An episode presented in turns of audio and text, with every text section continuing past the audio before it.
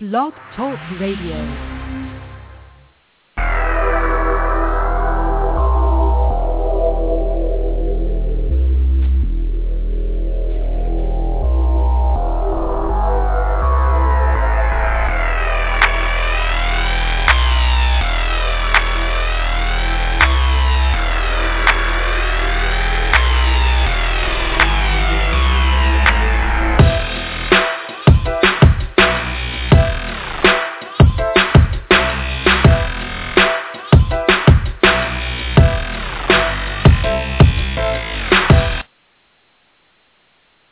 Joshua live here tonight.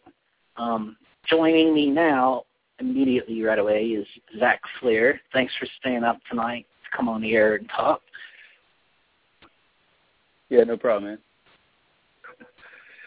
So, um, I just want to get right into this shit right away. Uh, anytime anyone turns on their television, pretty much news channels, CNN, everything, right now covering what happened in Ferguson with uh, Michael Brown, who is a actually a 16-year-old um, teenager that was shot and killed in the street.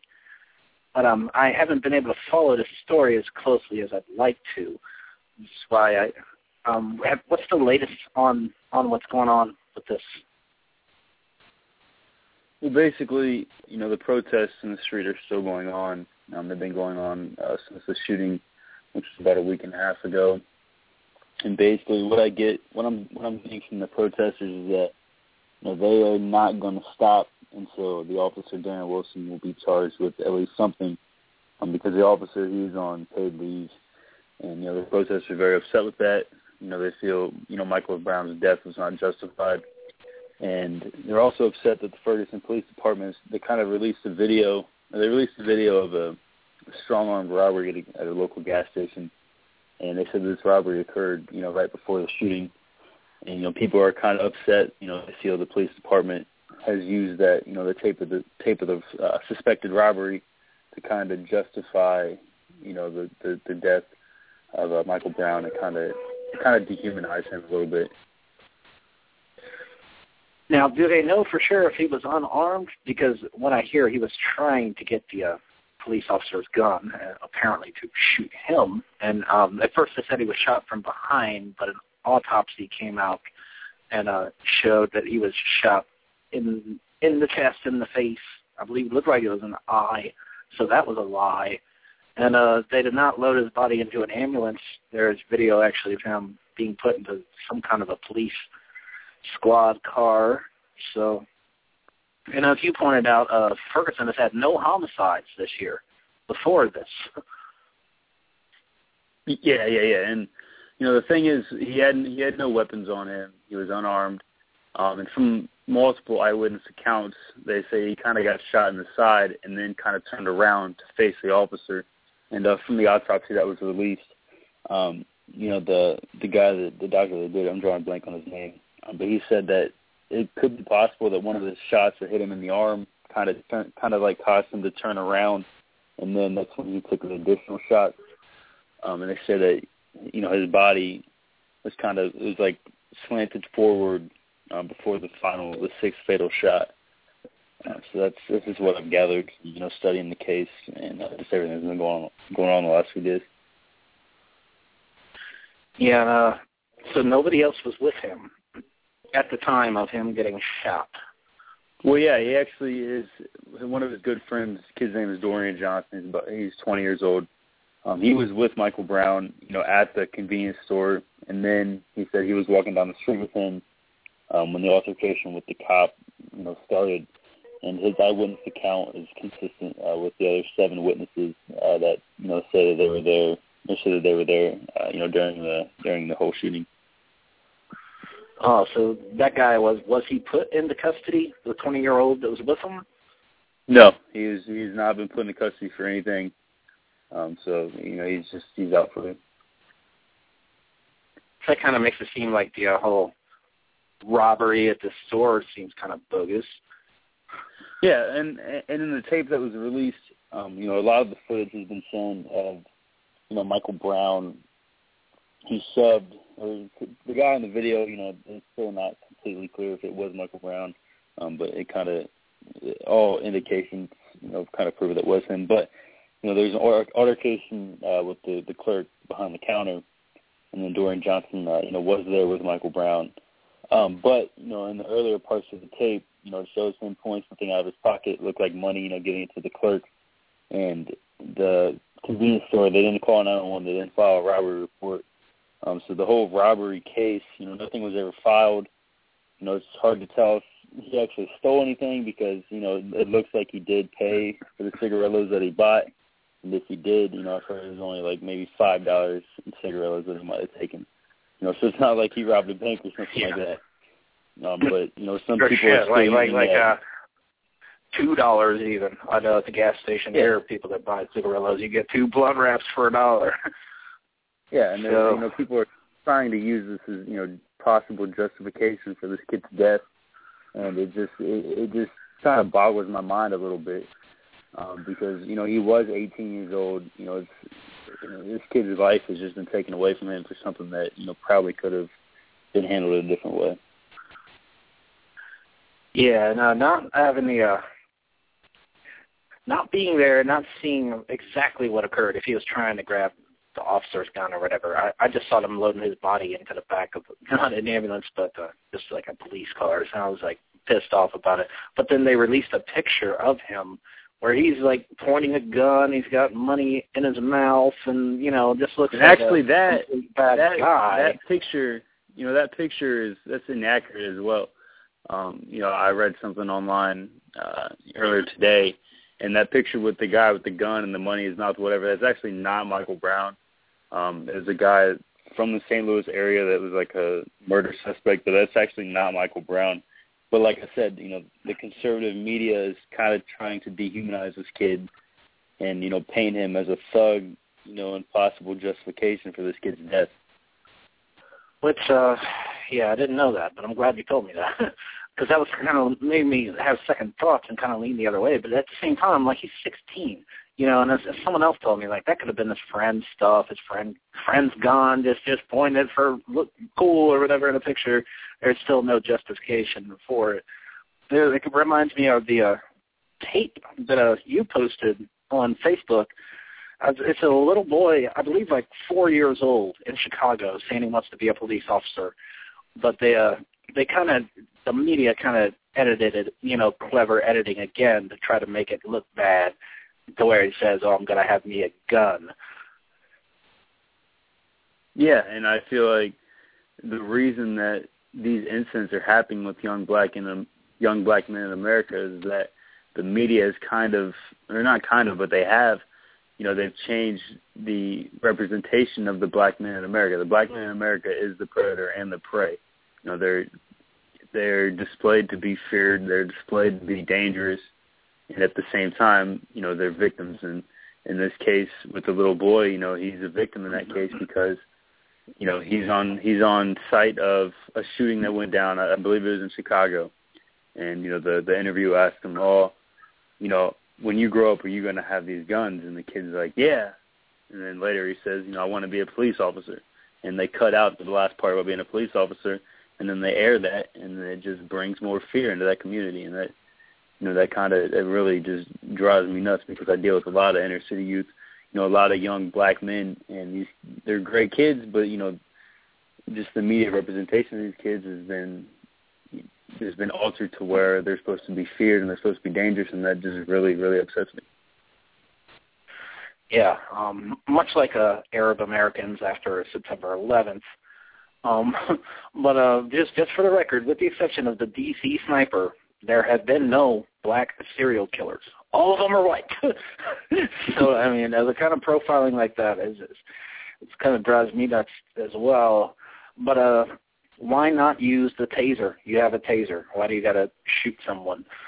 So, so uh, chokeholds. I believe it was in New York where a guy um, was had a chokehold put on him by a police officer and it ended up in his death. And you flat out said it was murder. So if you could know more about that than I do, and you could talk about that and what happened there. Yeah, it was with Eric Garner, a 43-year-old man, I believe. He was suspected of selling, you know, loose cigarettes, untaxed cigarettes out of his trunk. um, and you know there's undercover cops, you know, at the scene. Not Which again, cops, that's just so horrible. I'm selling yeah. cigarettes.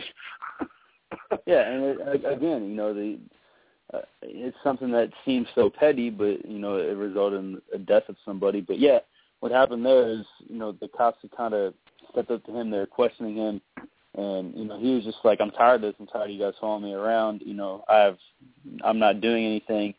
After you know he was choked to get choked to death, there was no cigarettes found on him, um, and I believe in the early '90s, New York had actually outlawed the chokehold.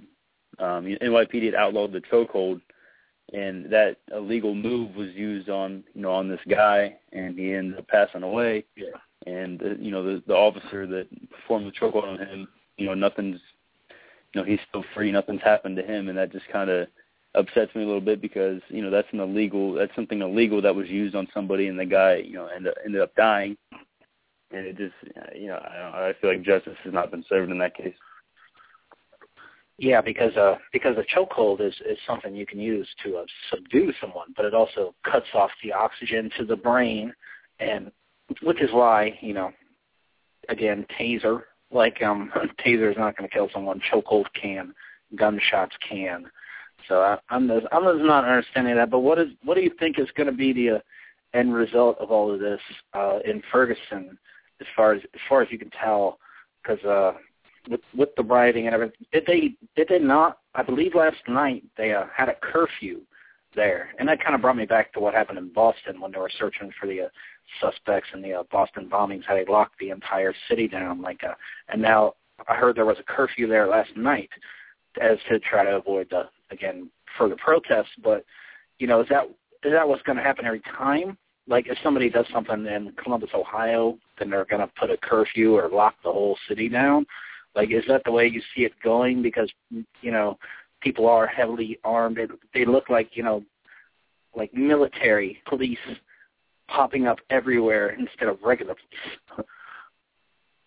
yeah, I mean, I, from what I've seen and you know the patterns that, have been established, you know, with these, you know, with how or with you know with how police, you know, patrol these type of events, you know, I feel like you know what's happened in Ferguson that will probably happen elsewhere and I'm not sure what the end result of the protest in Ferguson will be, but I know the people, you know, that are on the front lines, they said they're not leaving until Officer Wilson has been charged with the crime.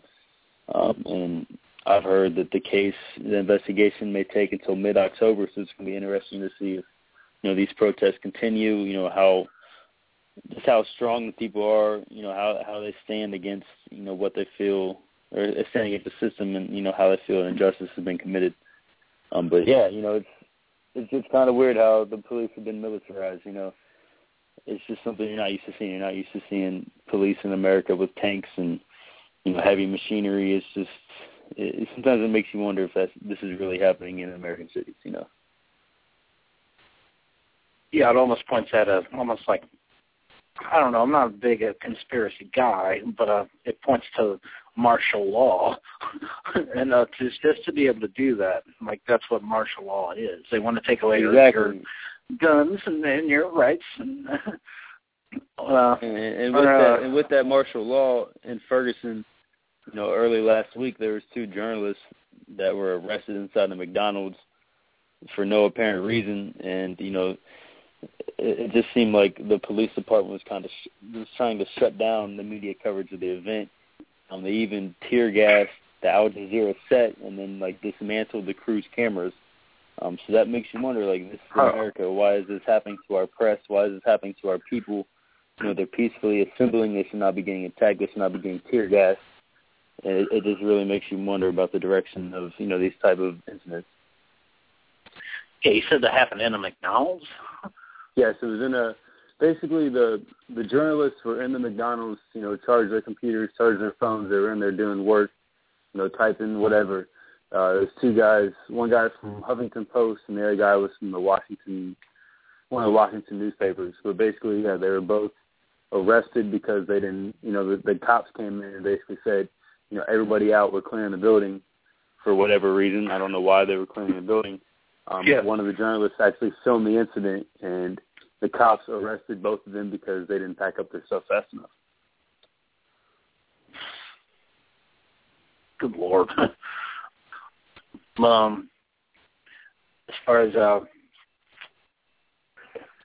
and Ferguson, uh, do you think that uh, this guy the police officer that shot him, now I haven't heard that he's been getting any death threats. Like I've heard these protests have actually been been peaceful, like not presenting any any threat. They're not uh, tearing up cars like the uh, French thugs out there, you know, that you put up on video, to bolting. Uh, like so, so, I don't know. People are upset.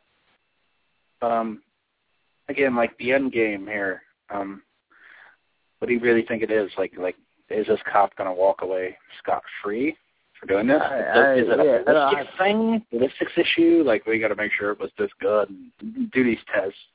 I, I mean, what exactly is it? I, I don't. I Did don't they figure it's Missouri, so nobody will care? Is that what it was? They're like, well, this isn't a big city. It's just some out here in Missouri. Nobody's even gonna know. But yet someone filmed it on their phone. like that was a I- thought I, I- had right away. I have no idea how this case is going to end up.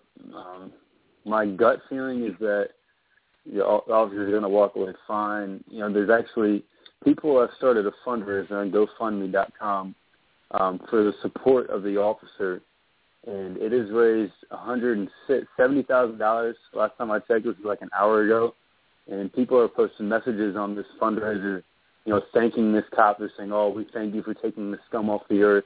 You're an American hero. We thank you for, you know, removing imbeciles like Michael Brown off the face of the earth. You're cleaning up the trash." And it's just, it's just crazy because this cop is on paid administrative leave. It's not like you know, he lost his job and he's got no money. This dude, they, they've raised one hundred and seventy thousand dollars for this guy, and it's almost like, you know, they're profiting or they're helping him profit off of what could be a crime. That is that's that's that's almost sickening. I mean, Yeah. uh, yeah, that's pretty pretty messed up. Anybody donated money to that cause? Uh, but um, there is something that needs to be said here because uh, when you look at all time, um, you can kill someone and get out in ten years. You know, murderers. You know, and eventually can be released from prison. But there's people in prison for life for a pot. you know, they didn't kill anybody. Maybe they had a large amount of uh, weed and marijuana, and they're serving life in prison now. Whereas, you know, a murderer or a Casey Anthony or this and that. Uh, so is the death penalty the, the answer? How do you feel about the death penalty? If you say to the whole entire world, if Barack Obama comes on television, like, if you commit any crime, you will receive the death penalty. like, uh, how do you feel about the death penalty if they put it in every state? See, it, with the death penalty, you know, I'm kind of kind of torn on the issue. Like, generally, I oppose it, um, but if it's you know like a vicious crime and you know it's it's just something you know molestation, just But I- keep in mind, this is for this is for adults only. This isn't for anyone under the you know that wouldn't know Yeah. better. You know, like I'm robbed a bank or I shot a guy. Like, uh, well, if I do that, I'll get the death penalty. So I, Oh, I, see- I yeah, see I that as a deterrent. I'm I'm not in favor of it. You know, I feel like two wrongs don't make a right. Um, and it's actually it, it's it costs less money to keep someone in prison without parole for life than it does actually perform the death penalty. I learned that in like my street law class in senior high school, but I'm I'm actually against it. You know, I feel like if someone commits a heinous crime like that, you know, the harsher punishment, in my opinion, is them having to sit in jail without parole for the rest of their life because they got to deal with that, you know, every day until they die, you know, with no chance of freedom. I think that is a better penalty than just kind of ending it for somebody and they don't have to deal with that, you know, regret uh, at all anymore. yeah, I agree. I agree. Make make them make them suffer for it. Don't let them off easy because half the people want to die. Clearly, you know, like they're fed up with life and they're tired of everything to even be able to do things like that. But don't let them off easy. Don't don't gas them or bullet in their head, firing squad, whatever. Make them have to live with it. Yeah, I totally agree with that. I I feel like it's, I don't know, it's a more morally right issue for me because I'm I'm kind of against death and everything, so I don't know. I'm I'm just I've never really been a huge fan of death penalty. Yeah, Texas is. George W. Bush was putting them all away as, as much as he could before he was president, when he was governor of Texas there. But uh, to bring it a little closer to home here, and I want to get to uh, Tony Stewart too and all that, but uh, as far as uh, crime in Columbus, uh, there's a website. I don't know. I, I just recently found it. I've been talking about it. It's called neighborhoodscout.com. It's, say you're moving. Say you're moving from Columbus to Pittsburgh, Pennsylvania, say, and you want to see how safe that neighborhood is. You actually just type in the city, and uh, you see how they give it a ranking. You know, Columbus had the ranking of number seven. Now, you know, it sounds good, number seven, on a scale of 1 to 10, but this is a scale of 1 to 100 as far as Columbus, wow. Ohio being safe to live. It ranks a number 7.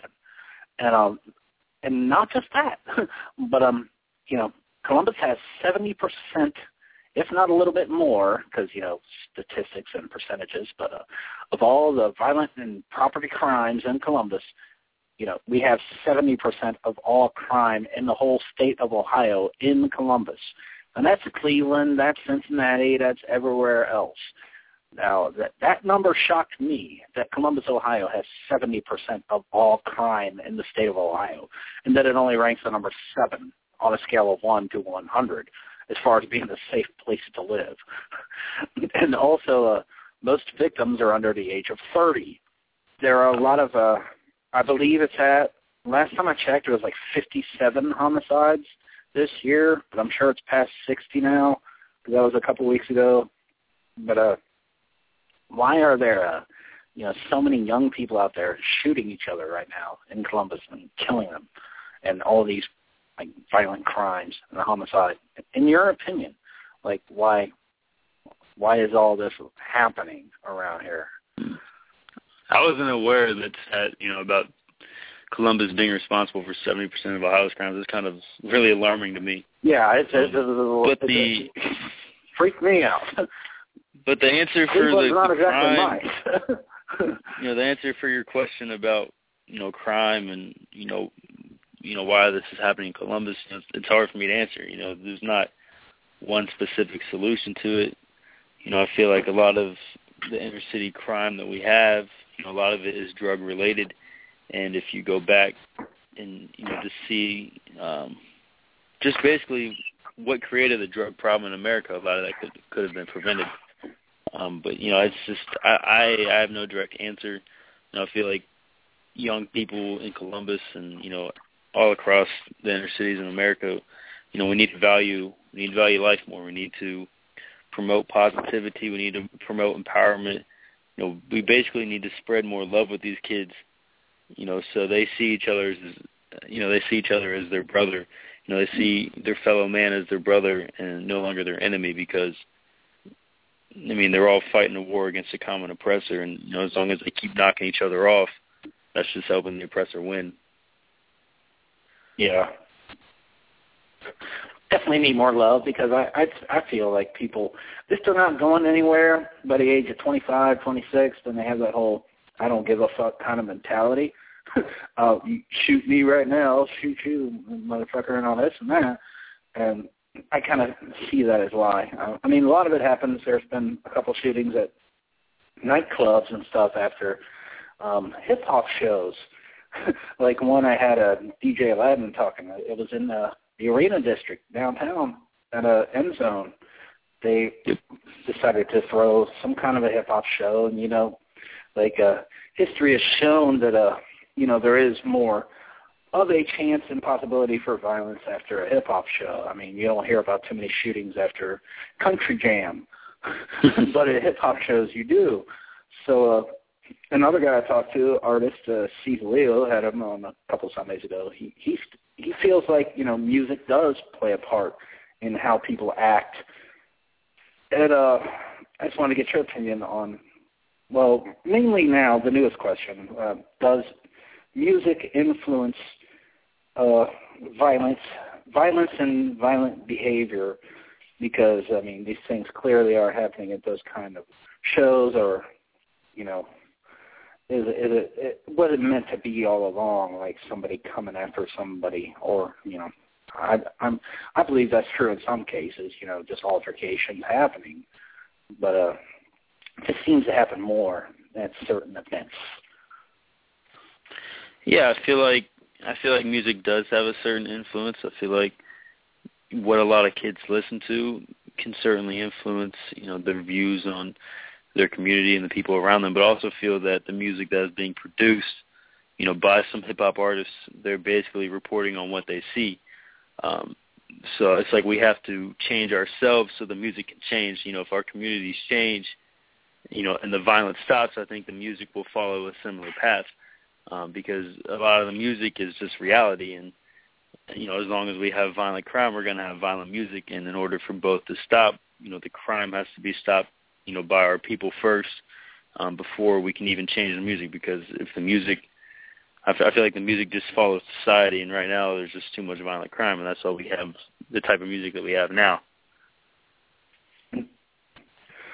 And uh, the first time I found out anything about Michael Brown was on Facebook. I I just randomly going through the news feed one day when I woke up and saw someone posted a video. It looks like cops are doing some shady shit out here. You know, there's no ambulance loading this kid's body into the into the ambulance, but I thought it was just an old video.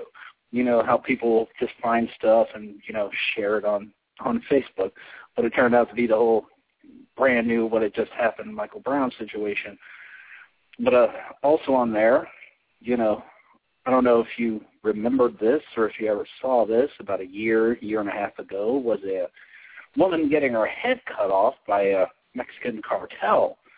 Then, you know, a lot of people are sharing that video of a woman getting her head cut off on Facebook. Uh, did you happen to have the displeasure of seeing that? No, fortunately, I didn't see that. You know, it's just I don't know why anybody would share that, but you know, thankfully I didn't have to see that. But uh, it's unfortunate that you know stuff like that happens in our world. You know, it just I don't know. It just really bothers me when I see stuff like that and hear about it. Yeah, and uh, you know, like boobs are banned on Facebook. You can't have you know see some you know hot girl showing her boobs, but beheadings, yeah, fine. like share those all day. So I, I don't understand like the standards of that. So, uh, I mean, is uh, Facebook and all the social media like uh, I've hated it from day one. You know, I wish it'd go back to a you know MySpace where you could just you know write and blog, and you know the first thing on there was your blog. like that's what I think it should be. I, I think this is all help like hurting like World Star Hip Hop and all those videos shared and uh, there was a video I saw a few nights ago of some kid, some kid with autism getting hit on by some scrawny guy, like, yeah, get up, motherfucker, punk. I don't know. Yeah, if I saw that, too. Uh, oh, okay. Yeah, that I saw one that really too. made me mad. Yeah, that one was awful. I mean, I guess from what I had heard with that whole situation, the the autistic kid had got tricked and had, was convinced to go to some party to meet up with some girl that said that she liked him and then they kind of like set him up for that little beating, uh, not not that little beating, but the beating that happened, and that that really bothered me because you know that kid can't defend himself, and that's just there's just no place for that in society. Um, but yeah, there's been a like a movement spread around. People are taking the the kid that beat him up, they're taking his face and they're just spreading it all over Facebook and Twitter. You know, saying, you know, my name is so and so, and I beat up a 16 year old autistic kid. You know, share this page so my face can be seen all over the world. Um, so I support that movement, you know, definitely because that kid deserves, you know, all the shit that he's gonna get. Yeah, like I have no doubt he's gonna get his. Um, like that, that was just like uh, maybe, maybe you know, just knowing how Facebook is. I mean, I don't know how it all started. Like uh, potentially, the uh, kid that was getting beat like wrote a message and said like hi or you're you're pretty to some girl that that other the guy hitting him knew or something you know because that could have potentially happened like but i mean still no justification at all for that whatsoever and what those you know cocksuckers did to that kid yeah i agree is uh, i was just awful you know watching that video i I couldn't get through about a minute of it. It was just it was brutal. Yeah, I just I don't, I don't I don't get why people do stuff like that Um, but it is the world we live in, and you know those people have to be dealt with. Yeah, no, I mean, stuff like this, everyday life, everyone's looking for an opportunity to like find something, be it something like that or beheading or or, or something. You know, we don't see too much positivity on social media, to be honest. So more so, it's probably people looking for negative things like that. Another example of that was the Tony Stewart thing. Now, uh, I actually first saw that from you a couple of weeks ago when it happened at five in the morning. You were actually one of the first to uh, like that I saw that actually shared that video. Like, and again, I, I don't know if your opinion changed on it. I mean, it might have swayed either way. Like, uh, I watched the video a couple times, and I'm I'm still pretty convinced that uh, you know, he hit the gas and decided to hit the guy. but uh, I don't know. Has your opinion changed on that, or do you have any updates on the whole Tony Stewart thing? Um, you know, I've, I've looked at the video quite a bit. You know, since I originally posted that. Um, and I don't think I don't think Tony intended to hit the guy. I think what he was trying to do, I feel like he was kind of trying to like mud him up a little bit. You know, hit on the gas. You know, maybe blow some. You know, you know, twist his tires. You know, get some mud on the guy, and you know, accidentally hit the dude. Uh, but when I think about it, you know, the guy's wearing an all-black suit. He's on a muddy track. There was low visibility. Yeah. You know, the lighting wasn't very good. You know, it could have been, you know, Tony just didn't see him till the last second you know, and try to swerve out of the way. Um, but it's hard to tell, you know, if you're not, if you can't see from, you know, Tony's point of view. Um, but it is unfortunate that, you know, the kid lost his life. Um, but then again, you just got to go back, you know, what's that guy doing on the track? You know, he put himself in a dangerous situation. Um, but it's hard for me to tell if that was intentional or not, you know, look at the tape. And again, though, I know that he was 20 years old. So again, it's, it's kind of like, uh, you know, like uh he was mad. he got he he got he got spun, and uh, on the video you can clearly see it was Tony Stewart's car that made him, you know. Yeah. I don't know what they call it, and I'm, I'm not a real big NASCAR guy or watcher or fan of or, or that kind of stuff. So I don't know what they call it when a car may hit another car and force them into the wall or force them to spin like that. But uh, he was pissed off and he was pointing. But on the video, right before he gets hit, you can see him trying to get out of the way, but he still got clipped under the car.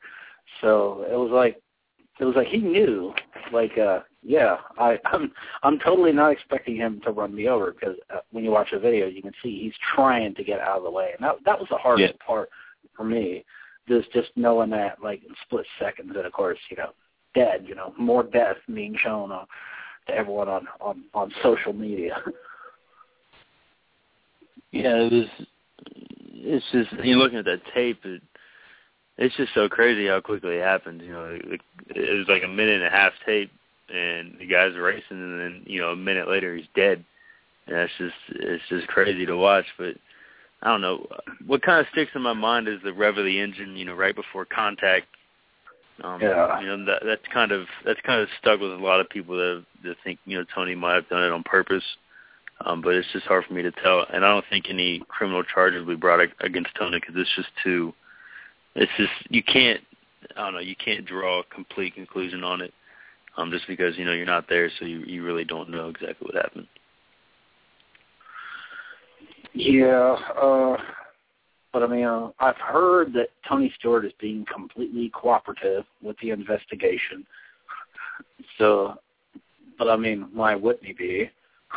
Right. that, that doesn't that doesn't make him seem any any more of a great guy in my mind because you know four or five cars passed the guy, slowed down, or stayed away from him, and then here comes Tony Stewart's car.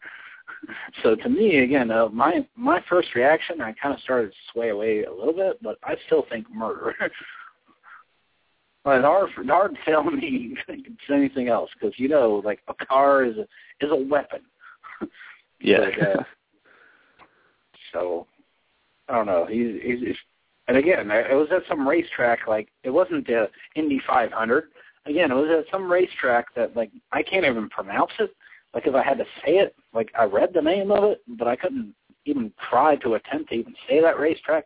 Just like Ferguson, Missouri, You know, I've never heard about that place in my life. so I'm thinking like maybe maybe all these people thought, well, we're out here in some area where, where you know nobody knows about, but people have cell phones, and you know, like uh, videos are being shot, like the Tony Yep. Stewart thing when that happened. It's just kind of alarming because uh, was some guy really there filming the whole race? like uh, he captured that moment. You'd think that he would have missed something. Yeah, I agree. Like cons- conspiracy theories are, are kind of like have to come into play at some point on that too. Because I mean, why is anyone even filming this this whole entire ordeal or or race? You know, most people want to fucking keep their cell phones, you know, with as much uh you know, free space as they can and they'll sit there for hours and hours filming it. So I mean it's just bizarre that we even have had that video as far as that uh, race where Tony Stewart hit the guy. so that kind of threw me off. Yeah, and you know how the cameraman like followed Kevin Ward like all the way through. You know when he got spun out and he didn't like pan away, you know, from his car to like continue filming the rest of the race. I thought that was kind of interesting too, how he just captured the entire ordeal because he just kept the camera focused on Ward. Yeah. Like uh other other things, you know, when something bad happens, they they they stop filming or they, you know, turn away from the whole ugly scene.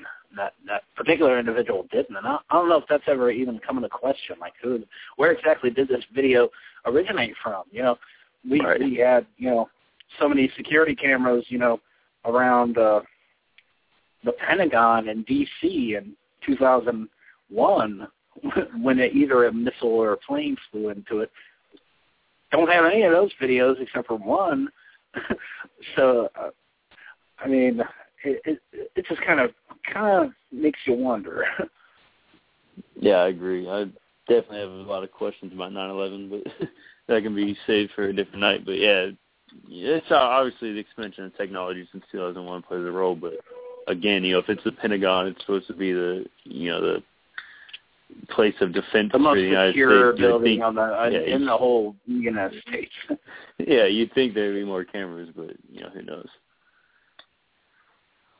Yeah. So. Uh, we already got your opinion on the uh, death penalty. What was your opinion? Because uh, I didn't know you back when this happened, but uh, from everything you know about September 11th, what's what's your opinion on that? Um, I'm not. I, I I'm not sold on the story that we've gotten from the government. I have a lot of questions. You know, I'm still waiting for an actual investigation, and I don't. I, I don't believe. You know, this, this not the biggest question I have about the 9/11 Commission report is the complete omission of the collapse of World Trade Center 7, which was not hit by a plane, was not hit by anything, and that just completely collapsed and wasn't even mentioned in, in the 9/11 Commission report. Um, so that just that right there just you know gives me a lot of questions and a lot of doubt on if we're being told an accurate story. Yeah. Do you happen to know about a uh, guy named Larry Silverstein? Oh yeah, oh I know all about it. He was the guy that uh, yeah owned the lease. He right before September 11th, and he had this big insurance policy taken out of the World Trade Center and everything. And then this happened. You know, he's got to be thinking like, this is the worst fucking day of my life. You know, I'm I'm paying ten million dollars a day on the World Trade Center, or a month, or not a day, but basically like his lease was pretty much ten million a month on something that no longer exists. Now, uh, the World Trade Center number seven was where like a lot of agencies and stuff, uh, you know, like were working at, and you know, I heard that they pretty much said pull it, like uh, Yep. So that that was the thing about that, and it happened at five, I believe five something in the afternoon. Now, uh, yeah, fire has never brought down any uh, skyscraper ever before September 11th, which is why a lot of people don't believe it. But the World Trade Center itself was so weakly built with drywall. It wasn't concrete like the Empire State Building that planes flown into before. It was like drywall with these, uh, you know, little, uh, what are they called? Shit, little, uh, little, uh, basically like hooks, like uh, with like one bolt in them, like holding up the floors. Yeah. So eventually, like, uh, you know, you, you could see that those buildings could, could collapse like that. But World Trade Center number seven was not hit by a plane. it was just a fire in a building. So that that is the main the main thing I can't wrap my head around. Uh, the Pentagon, uh, all that. Yeah, that one particular site, it did destroy a lot of things that they wanted to cover up. but uh, I do believe a uh, plane uh, did hit that building. It wasn't a missile, but perhaps it was a drone, which looked a lot like planes, just to take advantage of it or something. I have, I have no idea, but uh, but uh, there should be video of it released. I mean, if you can release beheadings on Facebook all day, then why can't you show that? yeah, exactly. But you know, again, it just makes me think. It, you know, if we're being told an accurate story, you know, why why is there so many loopholes and you know so many hidden parts to this entire story? Um, so that just that that triggers a lot of questions for me. I guess some, something else real quick. We got about three more minutes. Uh, Roswell, New Mexico. How much do you know about that? Back in the 1940s, and a rancher named Mac Brazel coming out to discover those parts.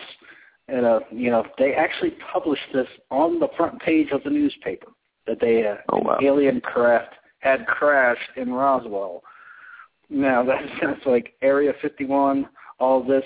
I don't know how how much you you researched into this particular topic, but someday. Uh, I'm not uh, too. I'm not too familiar, you know, with UFOs. This is um, I've never really been all that interested in it. Um, but you know, I'm I'm open to the belief that you know something might have crashed in Roswell, but I just haven't done enough research on it to really form a you know accurate opinion, I guess. Because my opinion is is actually I don't want to sound like real too positive about George W. Bush in any way, but, after September 11th and all these people wanted answers, he's like, we're not going to tell you people how we, you know, defend our country to protect you because that lets the enemy know. because uh, Area 51 was doing a lot of shady stuff, but it was for our benefit. They were uh, building all these uh, aircrafts and stuff that the Air Force and the military used to uh, try to get the uh, you know top secret stuff. I don't believe it was actual aliens there.